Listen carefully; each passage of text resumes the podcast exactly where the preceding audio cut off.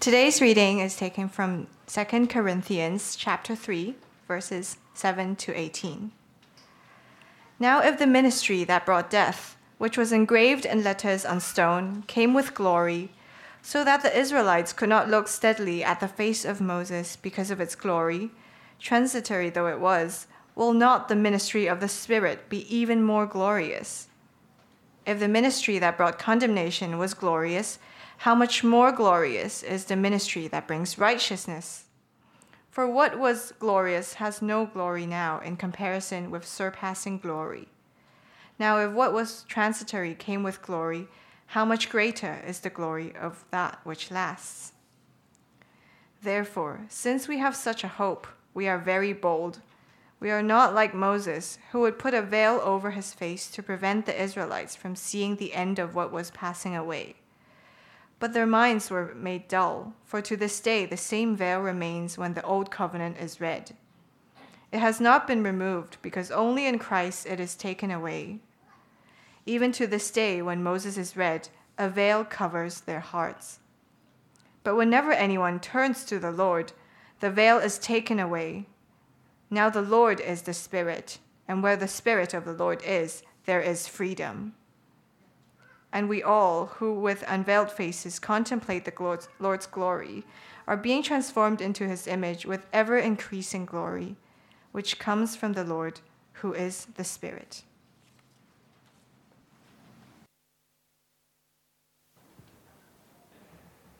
Thank you, Cherry. Let's pray as we begin. Father, we thank you for the great gift and privilege of gathering under your word. And so we pray now that by the power of your Spirit, you would soften our hearts and open our eyes to see afresh the treasure we have in Christ. And we pray this in his name. Amen. Let me start with a question Is there any glory in being a Christian? Is there any glory in being a Christian? You see, as I think back to my time as a little kid when I was growing up and I was at school, I felt very small as a Christian. There weren't many other people in school who went to church. Uh, a lot of my teachers actually really didn't like Christianity. They would say a lot of bad things about Jesus and about the Bible, about the church. The question is then is there any glory in being a Christian? It seemed like there was much more glory in doing well academically It seemed like there was a much more glory in being part of a music group or being part of a sports team. And of course, it's not just our experience at school as a child, that continues at university, in the workplace, perhaps, maybe in our families, our place in society at large. Is there any glory in being a Christian? Well, according to our passage this morning, there is. There is glory for Christians, lasting glory. Not because we're so special and impressive and mighty, but because the gospel is glorious. There is lasting glory for Christians because there is surpassing glory in the gospel. You see, this morning we're going to continue in our little series in Second Corinthians, this letter written from Paul to this church in Corinth. And the Christians in Corinth, they were questioning whether Paul really was an apostle. From their perspective, he was too weak, he was too unimpressive. How could it be that the living God, the God of all glory, would be at work through someone like Paul? And so in this letter, Paul explains his ministry, he defends his apostleship. And since we're only in 2 Corinthians for a few weeks, we can't go through the whole book. We can't go through every passage. And so you'll notice we've skipped ahead a little bit from last week. Last week, Paul showed us what the life of an apostle looks like and what that means for the life of a Christian. Well, in the verses that follow, Paul continues to make his case. He demonstrates to the Corinthians the integrity of his actions, changes in his travel plans. He demonstrates to them the, in, the, in, the sincerity sorry, of his labors for their sake as he proclaimed Christ.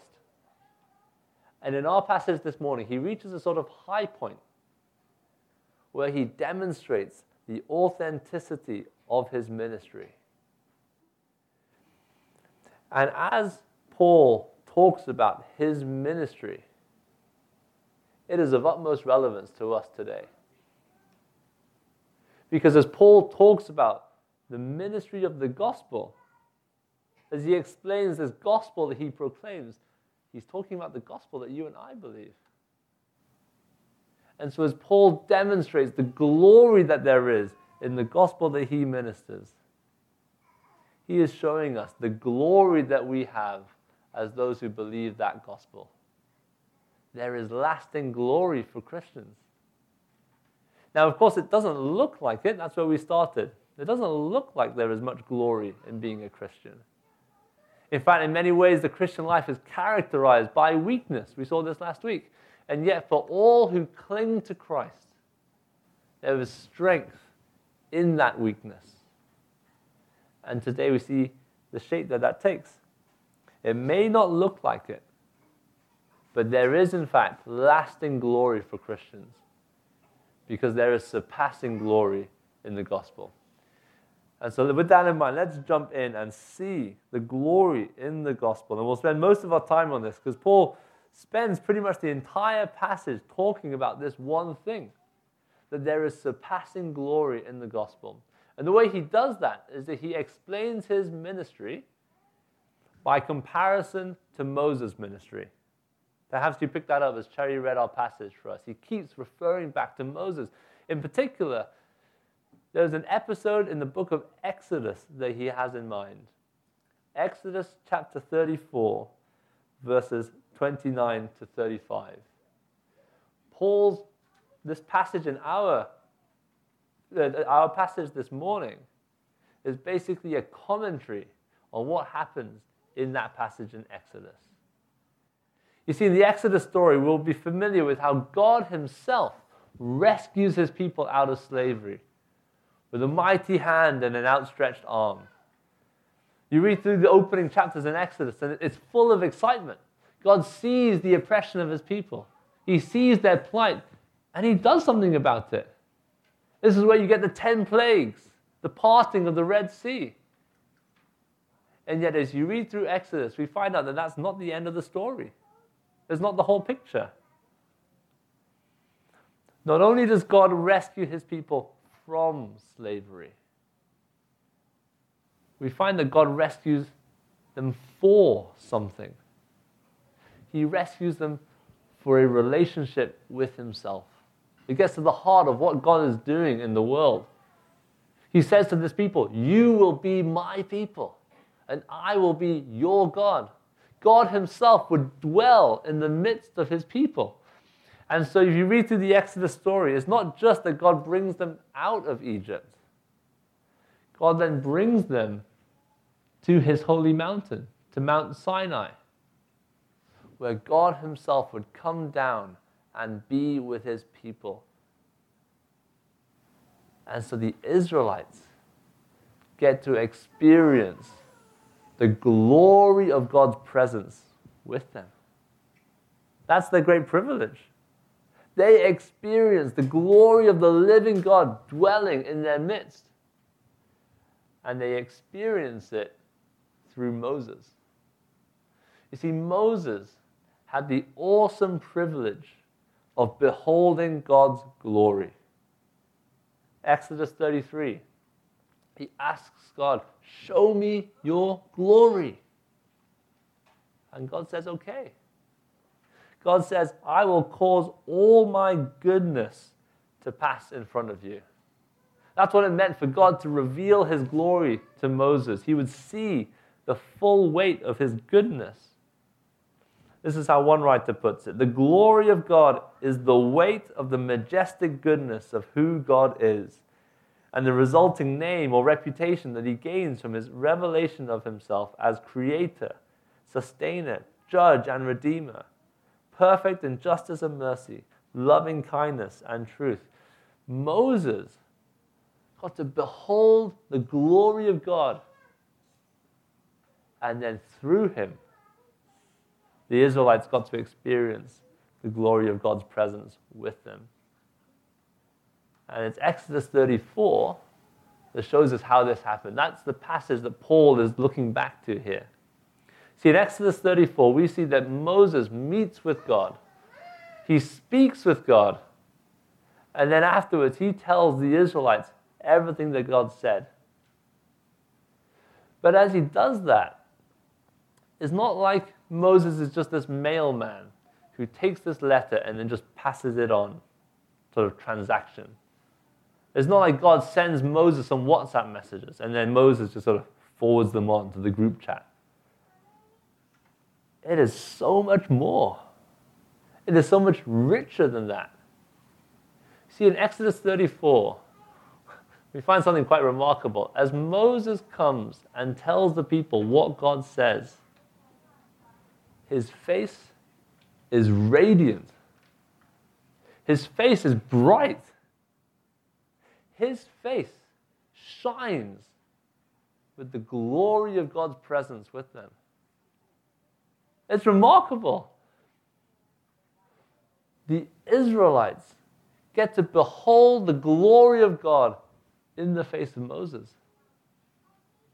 And so, as you picture what they had when they met together, when they gathered together with Moses, it wasn't simply that they were just getting together with a bunch of friends, having a good time. When they got together, they weren't just thinking about ideas and talking about things.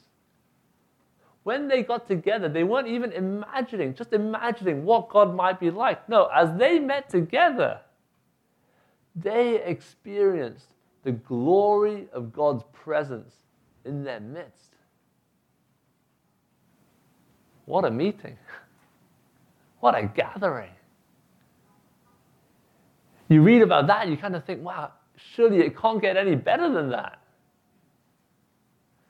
Well, according to our passage this morning, it can get better than that. In fact, it does get better than that in the gospel of Jesus Christ. There was great glory in Moses' ministry, but there is even greater glory in the gospel. There is surpassing glory in the gospel. And Paul demonstrates this by comparing his ministry of the gospel with the ministry of Moses. And so, as we come back into our passage, you'll see in verses 7 to 11, there's these three comparisons that he puts side by sides he, he keeps going back and forth between his ministry, the ministry of the gospel, and the ministry of Moses. And what he's doing, he's going from the lesser to the greater. He says, We know how glorious Moses' ministry was. Well, then, how much more glorious is the gospel? So, verse 7 and 8, we get this first comparison. Now, if the ministry that brought death, which was engraved in letters on stone, came with glory, so that the Israelites could not look steadily at the face of Moses because of its glory, transitory though it was, will not the ministry of the Spirit be even more glorious? Now, verse 7 sounds more complicated than it is, but Paul is referring to Moses' ministry as the ministry that brought death. And we'll see why that's the case in a second. But what he says in verse 7 is that this ministry, the one that was engraved in letters on stone, the Ten Commandments, this came with glory. So much so that the Israelites couldn't even keep looking at Moses' face. How much more then is the ministry that brings life? He says he describes it as the ministry of the Spirit. Verse 6, just before our passage, the Spirit is the one who brings life. How much more then? The gospel that brings life must be glorious. Verse 9, we get the second comparison. If the ministry that brought condemnation was glorious, that's Moses' ministry. Well, how much more glorious is the ministry that brings righteousness? And finally, in verse 11, we have the third comparison. If what was transitory came with glory, what came to an end, there was just in one specific time and place in God's purposes. If that was so glorious, how much greater then is the glory of that which lasts, which abides, which continues, the gospel? And so you see this set of contrasts here death, life, condemnation, righteousness, coming to an end, last. If this was glorious, how much more then is the gospel? Now, why is it that Paul refers to Moses' ministry as a ministry of death? You see, the law that came through Moses was good. What God gave to his people was good and righteous. There was, there was nothing wrong with the law. In fact, by living in obedience to the law, you would find life, you would find blessing. And so the problem wasn't with God's law, the problem was with people. The problem was with our sin. In our sin, we were powerless to obey the law. And so, what was supposed to bring life, in the end, brought death. This is how Paul puts it in Romans 7. I found that the very commandment that was intended to bring life actually brought death because of our sin. But where Moses' ministry brought death, the ministry of the gospel brings life. He describes it here, we just said, as the ministry of the Spirit. The Spirit is the one who brings life. See, God promised to do what we could never do. A new heart I will give you, he says. A new spirit I will put within you. I will take out your heart of stone and give you a heart of flesh. I will put my spirit in you so that you can live in the way that I call you to. Um, Ezekiel 36. By the power of the Holy Spirit Himself, He would give us new life, enabling us to live the way that God has called us to live. Instead of just being written on tablets of stone, His law, His word, the way to life would be written on our hearts our sins would be forgiven. We would be put in a right standing before God. Jeremiah 31. And so we have this contrast the ministry that brought death and condemnation, the ministry that brings life and righteousness. And so we get this summary in verse 10. For what was glorious has no glory now in comparison with the surpassing glory. Many commentators use basically the same illustration here. You picture the moon on a really clear night. Imagine you're out for a walk or on a night hike. The light from the moon is magnificent, it's beautiful, it shines with glory. But then the sun comes up, and in comparison to the sun, it's as if the moon isn't even bright at all. There was great glory in Moses' ministry, but there is surpassing glory in the gospel. And so the result of the gospel is nothing short of glorious. See, in verses 12 to 18, Paul draws out the implications of what he's just said, and he continues with this comparison between the two. Verse 12, therefore, since we have such a hope, we are very bold. Paul's ministry of the gospel is bold, it's open, it's direct. Not like Moses' ministry. Verse 13 He would put a veil over his face to prevent the Israelites from seeing the end of what was passing away. See, we've just seen how Moses' ministry was full of glory. He reflected the glory of God. They experienced the glory of God's presence through Moses and yet it was veiled, Paul says. You see, back in Exodus 34, we find that after Moses speaks with the people, he would cover his face. He would literally put a veil over his face, blocking them from seeing the glory that was reflected there.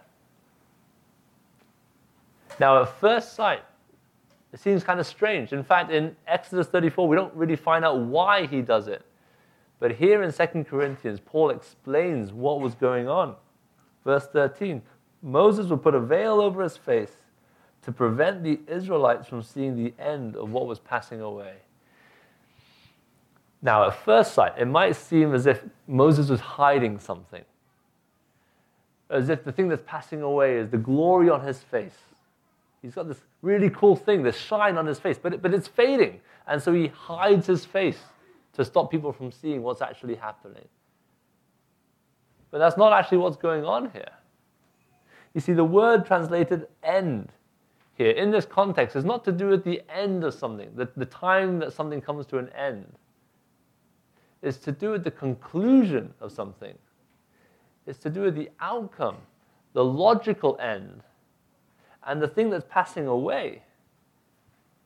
This gets a little bit nerdy, but the Greek here, the phrase, it doesn't match with Moses' face or the glory on his face. It's not to do with that fading and passing away. It's to do with Moses' ministry. We saw earlier, Moses' ministry was for a specific time and place in God's plan. And so you can read it like this Moses would put a veil over his face to prevent the Israelites from seeing the outcome, the conclusion of Moses' ministry. Now, what would that outcome be? What would be the logical end of his ministry? Well, Moses reflected the glory of God.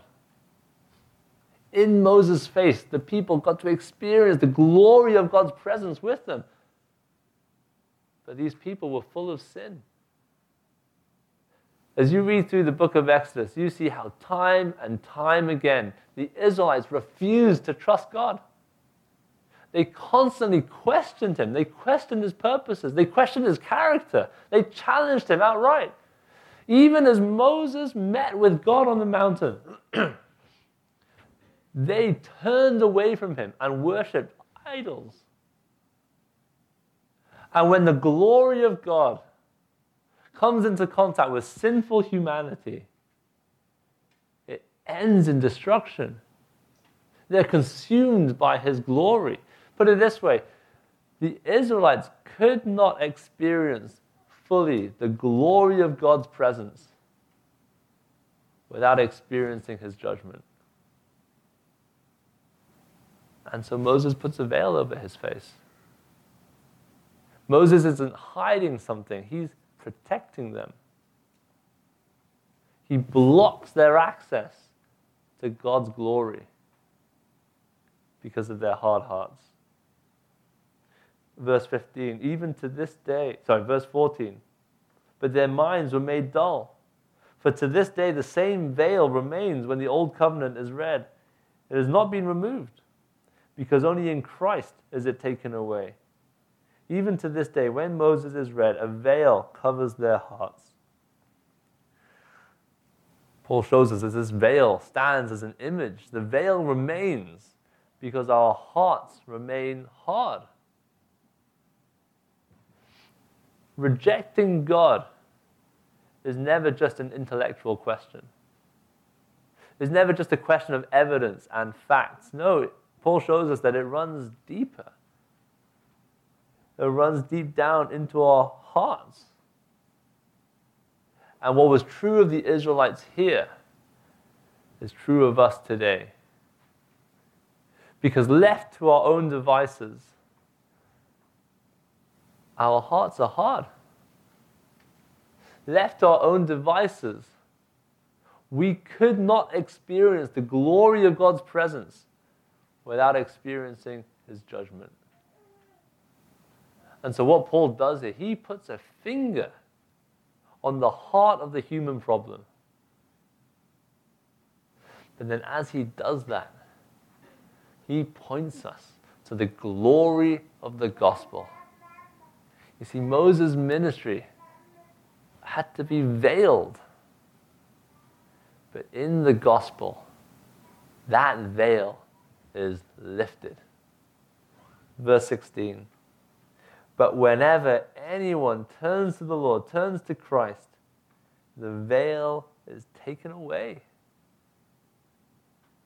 When anyone turns to Christ and puts their faith and trust in Him, that veil is taken away. In a sense, what we have in verse 16 is a little description of what we have if we have put our faith and trust in Jesus Christ. This is our experience. That veil has been lifted away. We could never have brought it out about ourselves. We can't even bring it about in others. Think of it this way whenever you ask anyone about their testimony of how they became a Christian, how God has been at work in their lives, they're never the main character. That story is never about what they have done to change themselves. how wonderful they are. No, that story is about God softening our hearts, opening our eyes. It is a work of grace, it's a work of the Holy Spirit. Verse 17 Now the Lord is the Spirit, and where the Spirit of the Lord is, there is freedom. Christ here is the Lord he's referring to. And it's not that there's no difference between Christ and the Holy Spirit. What Paul is saying is that the work of Christ and the work of the Spirit, they're so intertwined that there's a unity here. And the result is freedom. Freedom from this veil that blocks us from God's glory. Freedom from the death and condemnation that comes from the hardness of our hearts.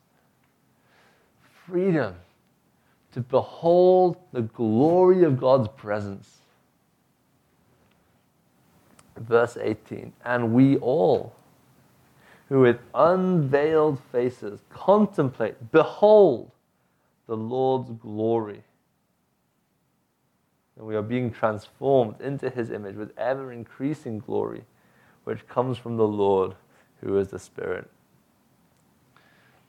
See, earlier on, we looked at the Israelites' experience, and it was pretty cool.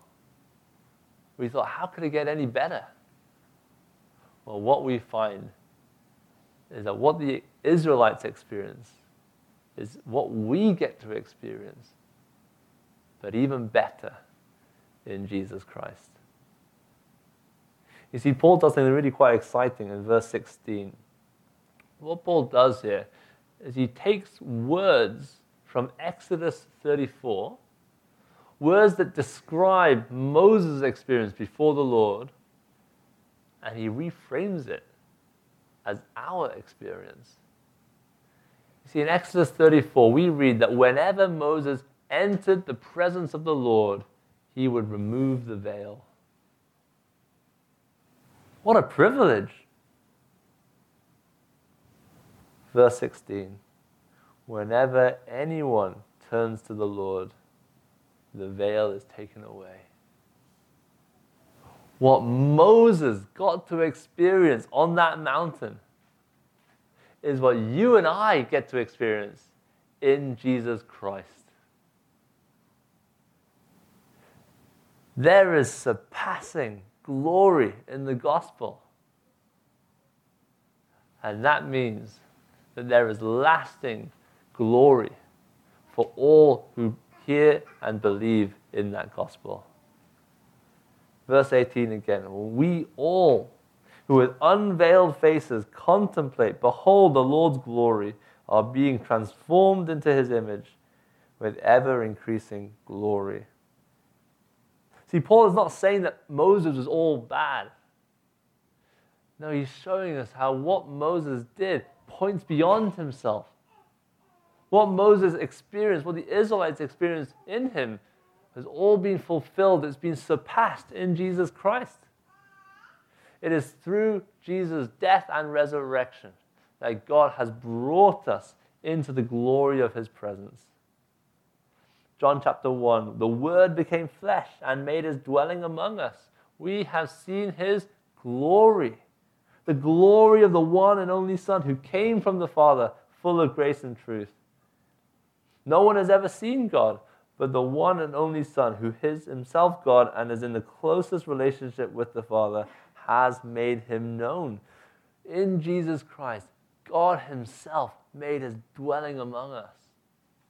In Jesus Christ, God has revealed His glory to us. But then instead of leading to our destruction, and instead restores us to the glory we were made for. There was great glory in Moses' ministry, but there is surpassing glory in the gospel. And this means, friends, that if we have put our faith and trust in Jesus Christ, there is lasting glory for us. Again, it's not because we're so great and impressive but because we get to behold the glory of God in Jesus Christ. this is what we were made for. This is what makes life life. To behold and to experience the glory of God. And that is what we have now. We have access with no veil to block the way, no circumstances that can ever get in the way. The glory we had is unfading. It's not like those trends and fashions that come and go. It's not like empires that rise and fall. It's not even like those things that we buy that are so full of shine, but then lose their sheen so quickly. The glory we have in Jesus Christ is unfading, and it will stand unsurpassed. There is nothing new and better that can come along and outshine what we have in Jesus. There is nothing that will come and eclipse what we have in Jesus Christ. And when we grasp that, when we get a sense of what we have in Him, the glory that we have through Jesus Christ, well, it shapes our perspective on life. There's not a specific thing that we do with this. Paul doesn't say, okay, now go and do this. But when we see this, when we grasp the treasure we have in Christ, it shapes our perspective on life. It shapes our perspective on the things that we pursue, the things we work for, the things we long for. It shapes our perspective on the things we have, that we treasure, and that we hold on to. It shapes our perspective on our experience of life itself, both the highs and the lows because we know that there is lasting glory for Christians. And not just for some of us in this room. No, there is lasting glory for all Christians. We all, who with unveiled faces behold the Lord's glory. Put it this way this is not reserved for those who look impressive who look glorious on the outside. This is not reserved for the famous, the celebrity Christians that we all know about. This is not reserved for those in our church who seem to be so keen and who do so much. This isn't even reserved for all the Christians, those who have been Christians for a long time. No, this is for all who turn to Christ. And when we grasp that, it shapes our perspective on each other. It shapes how we view each other, how we think of each other. Because we know that there is lasting glory for all Christians. But then there's one more thing. See, so far we have been saying how the glory we have, it, it isn't because we're great. It's because we behold the glory of God. But when we do, it never leaves us unchanged. We see that again in verse 18. As we behold the Lord's glory, we are being transformed into his image with ever increasing glory. Not only are we not destroyed by God's glory, we are transformed by God's glory. You can never experience this and just walk away unchanged. It transforms us. And it transforms the story of humanity. You see, the story of humanity has started at such great heights, created with dignity and honor, made in the image of God, made to reflect God's glory in the world. And yet we know how that story continues. We know in our own experience that we're not what we're supposed to be. In Paul's words in Romans 3, all have sinned and fallen short of God's glory. But then this passage assures us that the story of humanity will end in glory. Because as we behold God's glory in Christ, we are now transformed into the image of Christ to reflect the glory that we were made for. Now, this change will be incremental. It doesn't happen overnight, it doesn't all come in an instant. In fact, it can feel so slow. But it is inevitable. This is the work that God is doing. This is the work that God is doing in your life if you have put your faith and trust in Jesus Christ. Friends, for some of us here, we may have come this morning and we feel stuck in the way that we are. Perhaps there are areas of our lives that we just feel cannot change. In fact, we struggle to believe that it could ever change. Things that we keep to ourselves, things we would never even share with others. And yet, this gives us utmost confidence because God will bring this work to a completion. Not only do we have lasting glory in Christ, we have transforming glory. And when we grasp that, it shapes our perspective on even ourselves.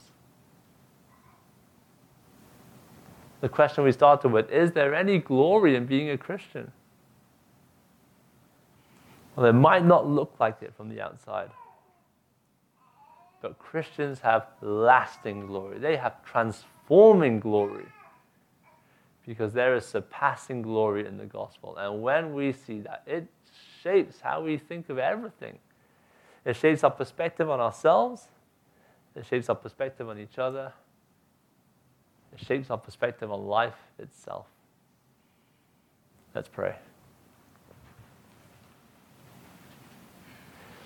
Father, we thank you and praise you for the treasure we have in Jesus Christ. We thank that in your kindness, because of what you've done through him, we get to behold your glory. And so we pray that by the power of your Spirit, you would soften our hearts and open our eyes to believe this afresh today. We pray that you would help us see this, that our perspectives might be transformed, how we view ourselves, how we view each other, how we view life itself. We pray this in Jesus' name. Amen.